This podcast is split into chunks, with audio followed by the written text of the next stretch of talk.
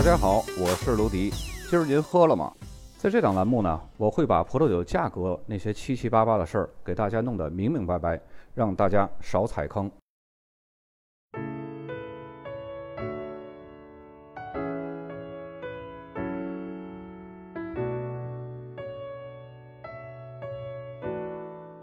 本期节目呢，咱们来说一下智利的中央山谷。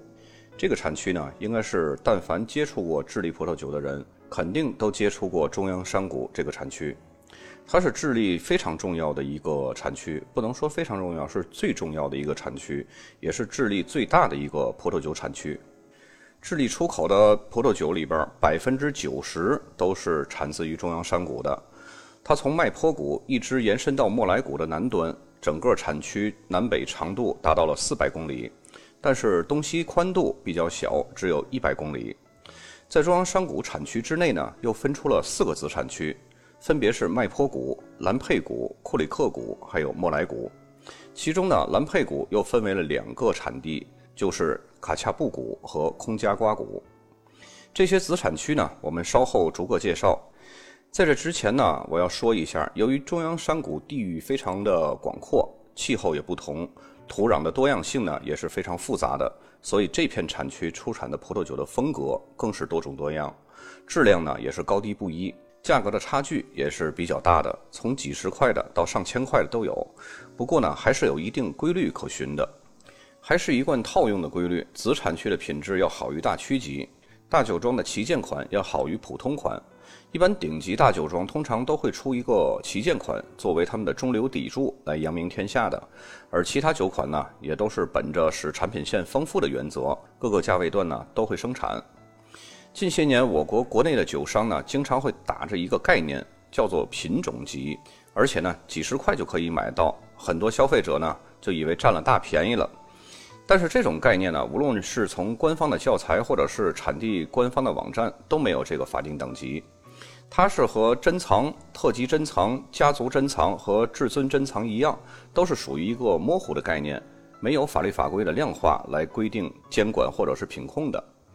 我曾经在其他的节目中呢也说过，只有西班牙的陈酿珍藏和特级珍藏是当地法律法规用量化规定来写进法律的，还有就是意大利的珍藏或者是经典 （classical） 是受法律保护的。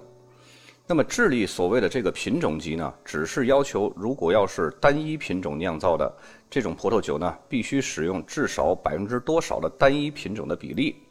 在比例上呢，智利的单一品种也被划分为内销和出口两个体系。内销的体系呢，在智利的法规规定的，只要酿酒葡萄中百分之七十五是同一品种，就可以将这个品种呢标注在这个酒标上。而出口的这条法律法规呢，是为了获得欧盟的认可以及出口符合的相关规定，一般用于出口标注了单一品种的酒款当中呢，这个品种的比例要占到比例达到百分之八十五以上。而在智利的单一葡萄品种中呢，并没有任何的要求规定单一品种一定要比混酿葡萄酒品质更好，或者是要求单一品种要比混酿品种的。酒精度、度数高半度或者是一度的说法，没有这些说法。所以呢，说单一品种，只要是这个品种的用量达到了一定的比例，而不需要多么好的成熟度或者是葡萄品质的要求，都可以叫做单一品种的葡萄酒。相反呢，大家众所周知的，像活灵魂、蒙特斯阿尔法、蒙特斯紫天使或者是巴斯克十世这些比较顶级的酒呢。包括阿空加瓜谷的桑雅，还有伊拉苏的旗舰款马克西米诺这些个智利顶级酒款，反而倒都是使用混酿的方式。这反映了什么问题呢？只能说明在智利，它的风土条件造就的葡萄以混酿的方式酿造，会呈现出更优异的风格和品质。所以呢，下次再买酒的时候，如果要是有酒商跟你说，我们这款智利酒单一品种酿造，比方说赤霞珠、加美纳或者是希拉之类的，才卖几十块钱。那你就可以对它嗤之以鼻了，因为单一品种的葡萄酒如果能保证葡萄成熟度和具备复杂度，不可能是几十块就能解决的事儿。还有一个最简单的选酒诀窍呢，咱们在讲完几个子产区之后再说，因为只有了解这个产区的气候环境还有它的条件，才能从逻辑上说得通这个诀窍。虽然说智利是一个新世界的产酒国，但是它的等级观念还是很像旧世界的。刚刚我们也提到了，产区越小酒越好。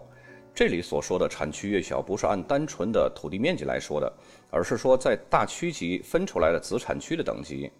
我们还是用法国的 AOC 来套用举例，波尔多大区 AOC 就是波尔多最大的产区。上梅多克呢，作为它的子产区，品质呢肯定要好于波尔多大区。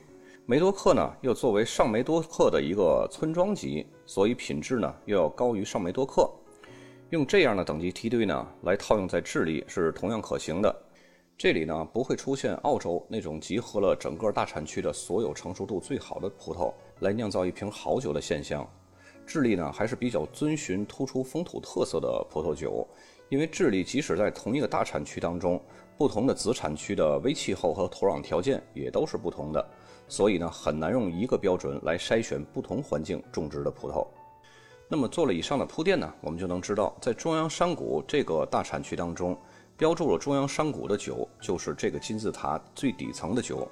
这种酒呢，一般只注重产量，相对于它的葡萄成熟度或者是风味物质，倒是次要的。毕竟这里的主要任务呢，就是生产餐酒品质的葡萄酒。再往上的一个阶梯呢，就是四个子产区。当然也有称为五个子产区的，咱们先不讨论哪个正确，因为产区的诞生呢都是有时代背景和一系列因素的。昨天可能还是四个，那么今天法律生效了，就从四个里边呀又分离出来一个产区，那就变成五个了。总之呢，咱们还是把来龙去脉梳理清楚是最重要的。咱们先是还按四个子产区来划分，在中央山谷之内呢有四个子产区，分别是麦坡谷、兰佩谷，也有叫拉佩尔谷的这个兰佩谷啊。还有库里克谷和莫莱谷，这个莫莱谷呢也有叫毛利谷的。其中呢，兰佩谷又分出了两个子产区，就是卡恰布谷和空加瓜谷。咱们来逐一讲述这几个子产区，它们之间呢还有更小的产区，当然也出产着更优质的葡萄酒。我们一会儿呢会一并讲出来。首先来说麦坡谷，它是距离智利首都圣地亚哥最近的一个葡萄酒产区了，也是智利葡萄酒诞生的摇篮。这个产区里边的葡萄园呢，都是向东从圣地亚哥延伸到安第斯山脉，向西延伸至海岸，形成了麦坡谷三角洲。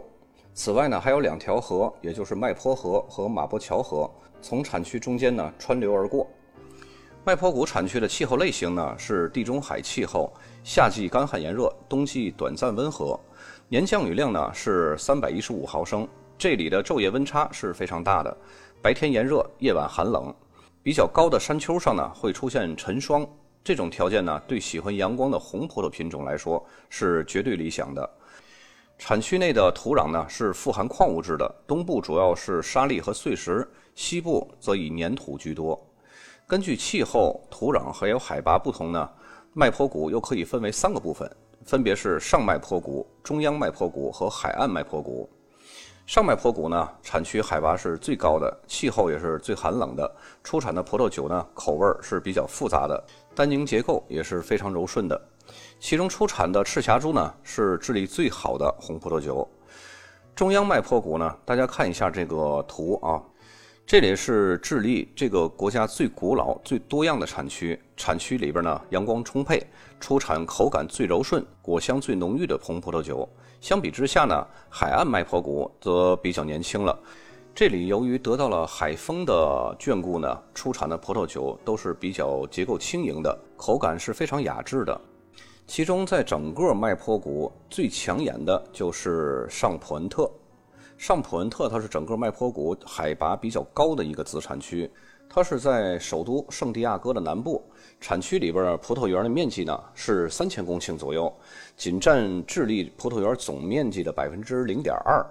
但是这里呢被认为是整个南美洲最适宜种植赤霞珠的产区之一，被称为是智利的波亚克。众所周知，能够代表法国的是波尔多，而能够代表波尔多的呢是名村波亚克。一个小小的村庄聚集了十八座列级庄，其中呢，拉菲古堡、拉图城堡还有牧童酒庄这三座一级庄都是集中在这个博雅克村的。如果要是在这个智利寻找一个具有代表性并且名声显赫的村镇，那么这个村镇呢，非上普恩特莫属了。这里出品的赤霞珠葡萄酒呢，以高品质、高价格而闻名。上普文特啊，是因为它的海拔而得名的。本身它的意思呢是高耸的桥梁，最初啊是指镇子里边一座横跨麦坡河的一个桥梁，后来呢这个词就成为了这个小镇子的名字了。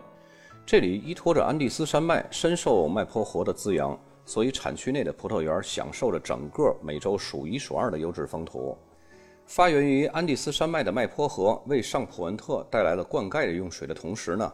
也将山上的碎石带到了河流的下游，这些碎石和河流冲积土结合，形成了良好的排水性，同时呢，也赋予了矿物质的特点。在这种土壤上生长出的葡萄果粒呢，个头比较小，风味集中度却非常高。用这些葡萄酿造的葡萄酒，通常会有着良好的结构和坚实的单宁。除了麦坡河，安第斯山脉在很大程度上也影响了产区的葡萄种植条件。白天长时间的日照和温暖的气温加速了葡萄中的糖分和有机物的生成，而夜晚高山吹下的凉风呢，又缓解了植物的呼吸作用，将大量的风味留存在葡萄果实里边。上普文特啊，它是智利顶级的葡萄酒的摇篮，这里包括了活灵魂酒庄，这也是十八罗汉之首啊，魔爵酒庄。这是甘露旗下的一个酒庄，也是十八罗汉之一，以及查德威克酒庄，这是伊拉苏酒庄旗下的一个精品酒庄，也是十八罗汉之一的。这些个顶级的名庄都是在上普恩特。接下来呢，咱们来介绍第二个子产区兰佩谷。兰佩谷是智利中央山谷的一个非常大型的葡萄酒产区。这个地区呢是由卡恰布谷和空加瓜谷两个山谷组成的，出产大约四分之一的智利葡萄酒。这里出产的葡萄酒呢，从日常饮用的餐酒到智利最昂贵、最负盛名的葡萄酒都有。其中在卡恰布谷呢，最好的葡萄园主要都是集中在东部，那里的安第斯山路呢，提供了一个很好的排水的效果，保护了葡萄栽培的区域。相比之下呢，空加瓜谷的葡萄园集中在山谷的西部。那里太平洋凉爽的海风就影响到了葡萄园，赋予当地葡萄酒一种更优雅的水果香气，还有酸度平衡的结构感。尽管卡恰布谷是智利的重镇之一，出产大量高品质的葡萄酒，但是来自阿空加瓜的葡萄酒呢，却吸引了更多国际市场的关注。近些年来，由于智利葡萄酒业向更具有商业吸引力的地区独立化的方向发展，那么空加瓜谷和卡恰布谷就比涵盖他们两个的兰佩谷就更知名了。而且卡恰布和空加瓜这两个山谷呢，都被划分为独立的子产区，这就使得兰佩谷这个葡萄酒的区域的概念就越来越不突出了。在卡恰布谷，它的主要工业就是葡萄酒酿造业。产区里边接近百分之九十的葡萄都是红葡萄品种，这里的气候呢是典型的地中海气候，夏季炎热，冬季温和，昼夜温差非常大。此外呢，根据靠近太平洋和安第斯山脉的距离不同，产区里边不同的地方还有着不同的微气候，分别适合不同的葡萄品种的生长。上卡恰布地区呢，向东延伸到了安第斯山麓，生产着上等平衡的赤霞珠葡萄酒。在远向西至海岸山脉佩乌摩地区呢，受到了充足的凉爽海风的影响，创造了一个温暖却不炎热的理想气候。这种特有的气候呢，正是声名远播、醇厚而且果香饱满的加美纳盛产之地。这里的土壤都是天然形成的，随处都可以见到沙砾或者是石灰石。产区内的主要葡萄品种呢，包括霞多丽、加美纳、长相思、梅洛、赤霞珠、希拉，还有马尔贝克。这个产区呢，一直以来都是吸引着法国投资商或者是葡萄酒爱好者的目光。很多来自波尔多、阿尔萨斯和卢瓦尔河产区的著名酿酒世家呢，要么跟这里的古老的葡萄酒商建立合作关系，要么直接在这儿呢投资建厂，生产具有法国特色的优质红葡萄酒。前往卡恰布谷的交通是十分便利的，沿着葡萄酒之路两边呢，并排很多著名的酒厂。比如说天鹰酒庄，这个天鹰酒庄也是十八罗汉之一的，还有穆兰迪也是十八罗汉之一的。葡萄酒之路呢，是将葡萄酒旅游作为一个葡萄酒的附属产业来发展起来的。沿着北到南这个泛美公路会到达很多的产区，每个产区呢都会有专门为旅游业开辟的路线，这就为葡萄酒爱好者参观游览酒庄和葡萄园提供了很大的便利条件。沿线都会有大大小小的葡萄园和酒庄。其实，世界各个产酒国都会有建设这种葡萄酒之路。世界上最著名的葡萄酒之路呢，就是美国加州从纳帕到索诺马郡的这个葡萄酒之路。大家有机会呢，搜索一下 BBC 拍的一个纪录片的下半部，都是记录从纳帕到索诺马郡的那条路线。另外呢，还有一年一度的波尔多梅多克马拉松，也是一条非常著名的葡萄酒之路。一般是从波雅克出发，沿着东侧向南跑，到了圣朱利安，再折返沿着西侧到达圣埃斯蒂夫呢。再沿着东侧跑回博雅克村，一路跑呢，一路品尝着各家的美食美酒。酒庄呢也会在那天呢，特地在路边摆起桌子，供参加活动的人边跑边喝。那有的朋友可能就会问了，为什么要从半截腰的博雅克村开始，再返回这里结束呢？那没办法，谁让人家是 CV 呢？是主咖呢？这种号召力是其他的村庄所不具备的。由于电台不允许发放链接或者是二维码，如果有想看 BBC 葡萄酒大冒险那个纪录片的朋友，或者是想报名参加梅多克马拉松比赛的朋友，请加我微信，我发视频的网盘链接和这个梅多克马拉松官方的报名网址给大家。我的微信号呢是幺五八九五五零九五幺六，幺五八九五五零九五幺六。那么说完兰佩尔的卡恰布谷呢，接下来咱们就说兰佩尔的空加瓜谷。它是位于兰佩尔谷的最南端，也是智利非常有名的葡萄酒产区之一。二零零五年呢，美国杂志《葡萄酒爱好者》把空加瓜谷评为了年度葡萄酒产区。产区内的大部分酿酒厂呢，都是集中在山谷中央。廷格里里卡河是空加瓜谷里边最重要的一个河流。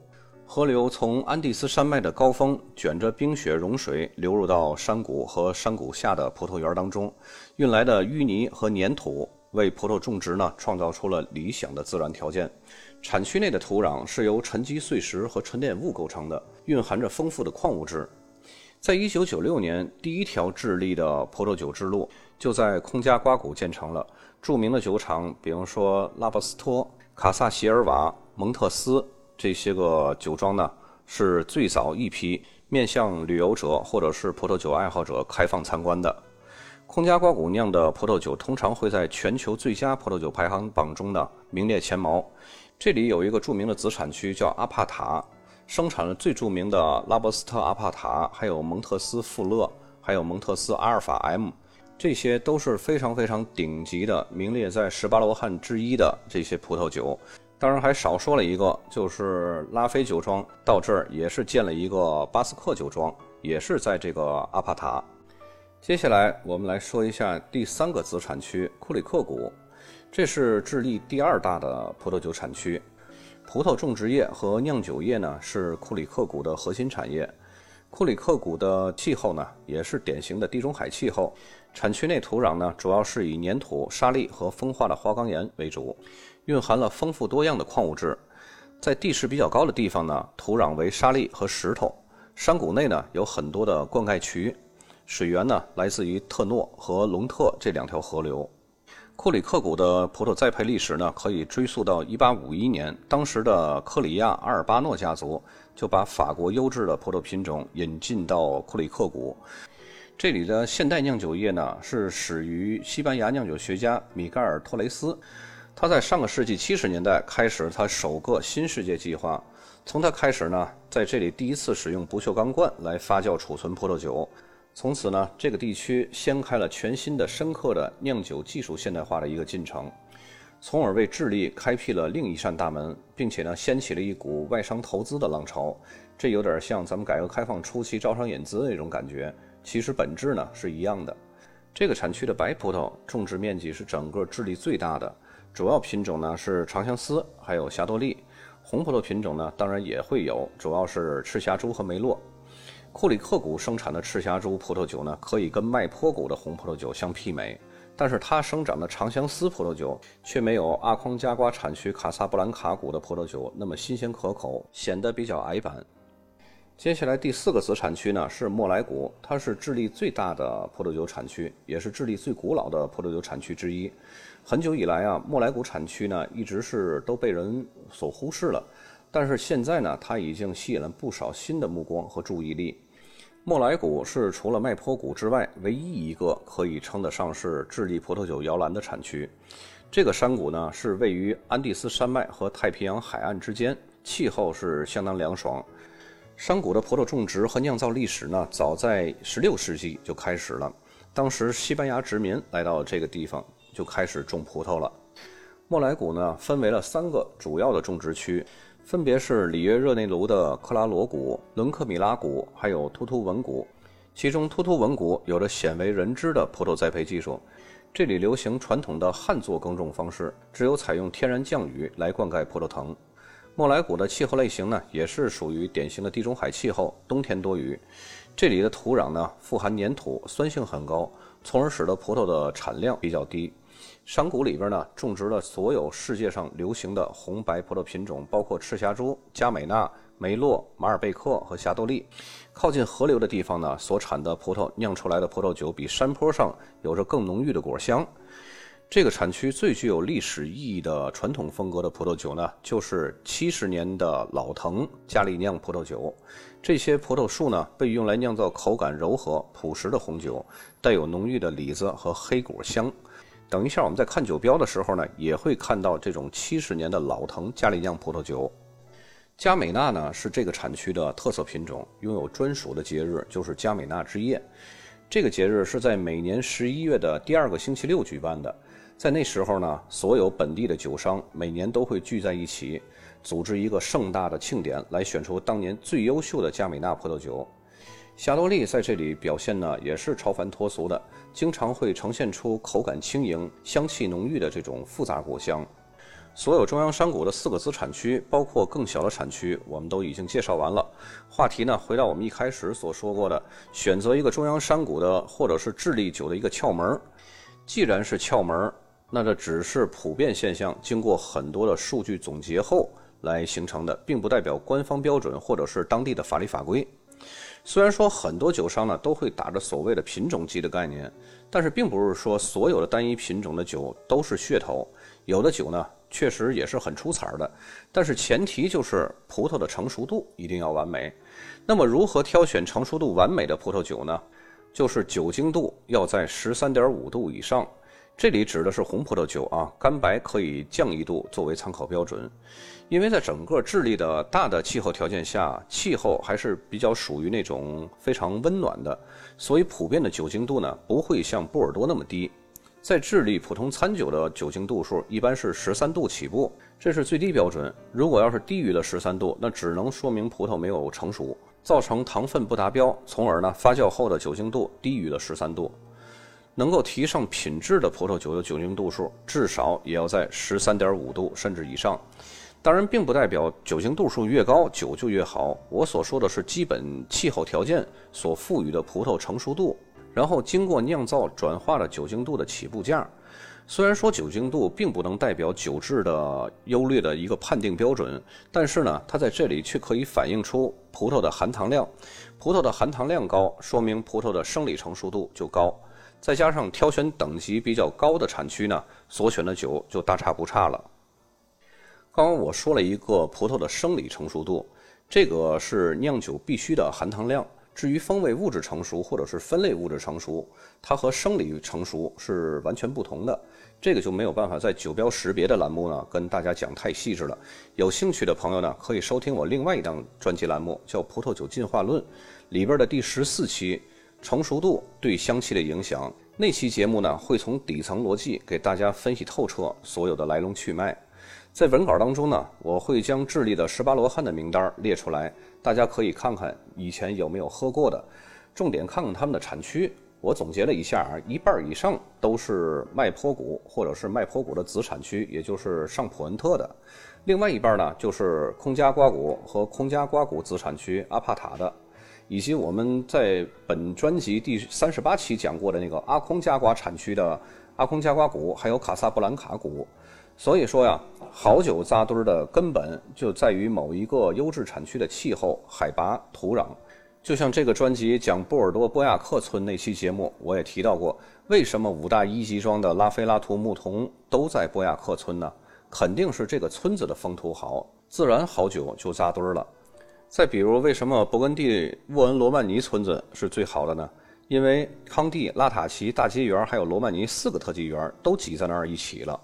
当然，这种例子可以举的太多了，比如说纳帕谷、皮埃蒙特，说这些个能说一天。我只是想告诉大家呢，产区对于酒的重要性，并且产区的概念呢，大家不要仅局限于它那块土地的土壤，它是集合气候、海拔、温度、雨水和人综合性的概念，这才是风土的全部。接下来呢，咱们开始拿出手机看酒标了。首先，第一张酒标，这个就是大名鼎鼎的蒙特斯阿尔法。咱们在熟悉这个酒标的同时呢，也要看一下它这个具体的产区啊。看左边的箭头显示的就是阿帕塔。大家看到这个阿帕塔的时候，同时要知道它的上一级产区是什么？这是空加瓜谷的一个子产区。然后空加瓜谷又是属于哪儿的呢？它是属于兰佩股的。兰佩股又是属于中央商股的。大家这个逻辑顺序一定要记清楚了啊。接下来酒标，大家看了左边箭头显示的位置就是库里克股，右边箭头显示的是它的品种加美纳。再接下来这个酒标，左边箭头也是库里克股，右面箭头显示是梅洛葡萄品种。再接下来这个酒标呢，左边的箭头显示的是莫莱谷，就是刚刚咱们介绍第最后一个第四个子产区啊。然后右边的箭头指向的是特级珍藏。虽然说这个特级珍藏并没有法律法规的硬性规定，但是呢，它也代表着当地的一些约定俗成的一些个概念。特级珍藏的下面就是葡萄品种加美纳。接下来这个酒标，我主要是让大家练眼力的。这个其实信息很简单，主要是让大家找找这是哪个产区的。有时候智利的酒标啊，它不会很规则的把产区的那位置定向的写在某一个地方。它会很随意的，可能会写在一个角落里。大家看到这个酒标，右边的箭头指向的2014，下面这一一行斜着的小字就是麦坡谷。接下来的酒标就是也是大名鼎鼎的蒙特斯紫天使。虽然说这个蒙特斯紫天使不如这个蒙特斯富勒和蒙特斯阿尔法，但是蒙特斯紫天使和阿尔法以及富勒呢，被称为蒙特斯三剑客。这个酒庄它是很罕见的推出了三款旗舰款作为一个系列的旗舰款，而不像其他的酒庄呢只推出一款旗舰款作为酒庄的中流砥柱。然后咱们看这个产区在哪儿？左下角箭头指向的是空加瓜谷，然后右下角的箭头呢还把这个葡萄品种具体占比多少都给你写清楚了。这个是加美纳占比百分之九十二，小味儿多。占比百分之八，其实按照这个标准呢，它完全可以写成加美纳这个葡萄品种的单一葡萄品种。再接下来这个酒标，大家看到左下角显示是莫莱谷，然后右边靠中下部的显示是珍藏 Reserva，右下角显示的是葡萄品种梅洛。再接下来这酒标也是考大家眼力的啊，右边的这个赤霞珠大家都很显而易见，它的产区呢？产区又是在边边角角上了。大家看到左边箭头是一个竖版的，然后它在正式的酒标外边又贴了一层这个纸条，上面才显示是麦坡谷。再接下来酒标左边的箭头指向的是 Family Reserve，这是家族珍藏。刚刚我给大家展示那个阶梯式的金字塔，也显示家族珍藏是在一个什么样的位置。右上角箭头显示的是葡萄品种，这是赤霞珠和品丽珠混酿的。然后右下角的箭头指向的是它的产区库里克谷。再接下来这个酒标，它是天鹰酒庄的副牌，它的产区呢就是左下角这个箭头是卡恰布谷。然后这个酒标就比较厉害了，这是十八罗汉之一的拉布斯特阿帕塔。大家呢熟悉一下它这个酒标，知道这是一瓶好酒。然后重点的呢是看它左下角的产区是阿帕塔。阿帕塔刚咱们也说过，它的上一级产区是哪儿呢？是空加瓜谷。再接下来这个产区，大家看到，哎，很难得见到，就是蓝佩谷。因为这个蓝佩谷这个概念呢，现在已经让卡恰布谷和空加瓜谷给它挤兑的已经淡化了，所以很难得能见到一个写着蓝佩谷的这么一瓶酒啊。然后右边的箭头呢，指向的是它的品种是梅洛。再接下来这个酒，这就是智利酒王活灵魂，这是排在十八罗汉之首的。大家看到左面箭头这个 A 打头的，这个就是活灵魂的字样。这个酒庄是谁的呢？它是一个合作酒庄，是智利最著名的一个酒庄之一——甘露酒庄，还有法国的木桶酒庄合作出来的这么一个酒庄——活灵魂酒庄。然后它的产区呢，大家看右下角的箭头指向的是上普恩特。刚刚我们也介绍过，这个上普恩特呢，它可以说是智利的波亚克。哎，这个酒标，刚刚我跟大家说过，莫莱谷呢，它最有特色的就是七十年老藤的这么个加里酿。这款酒就是左边箭头显示木莱谷，右边靠上一点的箭头显示是老藤，然后中间的箭头显示就是加里酿。当然，我在这儿不是给这个酒做广告啊，因为我没有这个酒，只是把这个酒呢作为一个比较特殊的一个东西来让大家认识一下。再接下来，这个酒呢是库里克谷的，然后大家看到左下角箭头指向是库里克谷。然后右边的中间显示是葡萄品种赤霞珠，右下角的箭头呢显示是家族珍藏。这个酒我是有的啊，这个一个系列的酒我都有。这个酒的名称呢是叫帕杰尼，它这款酒呢是一个非常著名的一个酒庄，也就是帕杰尼酒庄嘛。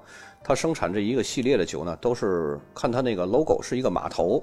这一系列的酒呢，都是纪念他们当初从西班牙殖民地。独立出来的，这是一个纪念独立战争的这么一个酒。接下来酒标呢，大家看到左边箭头显示是佩乌莫，佩乌莫这个产区是在哪儿呢？大家有印象吗？刚刚咱们介绍过，是在卡恰布谷。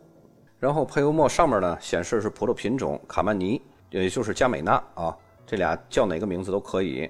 呃，右边的箭头右下角箭头显示是甘露酒庄。刚刚我也提到过，甘露酒庄在智利，它是非常著名的一个酒庄。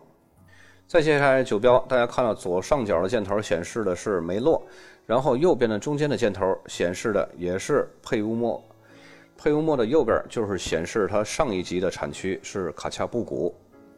在下面这个酒标，大家看到右边箭头显示的是赤霞珠葡萄品种，然后左下角的箭头显示的是麦坡谷的上普恩特和那个活灵魂，它们都是一块儿的。你看到这个上普恩特这个产区，你就应该知道这瓶酒不便宜。最后这个酒标，大家看到了左边的箭头也是指向的上普恩特，然后上普恩特下面那一行呢还显示出来是麦坡谷。本期的节目酒标还是比较多的，大家可以多看几次。中央山谷呢也算是智利比较复杂、层级比较多的这么一个大的产区，也是智利非常非常重要的一个产区，可以说是最重要的产区。而且呢，平时咱们接触的智利酒当中，百分之五十甚至六十以上都会是中央山谷的酒，所以如果要是喜欢喝智利酒的朋友呢，一定要把中央山谷了解的清清楚楚、明明白白的。本期节目呢，咱们就到这儿，咱们下期再见。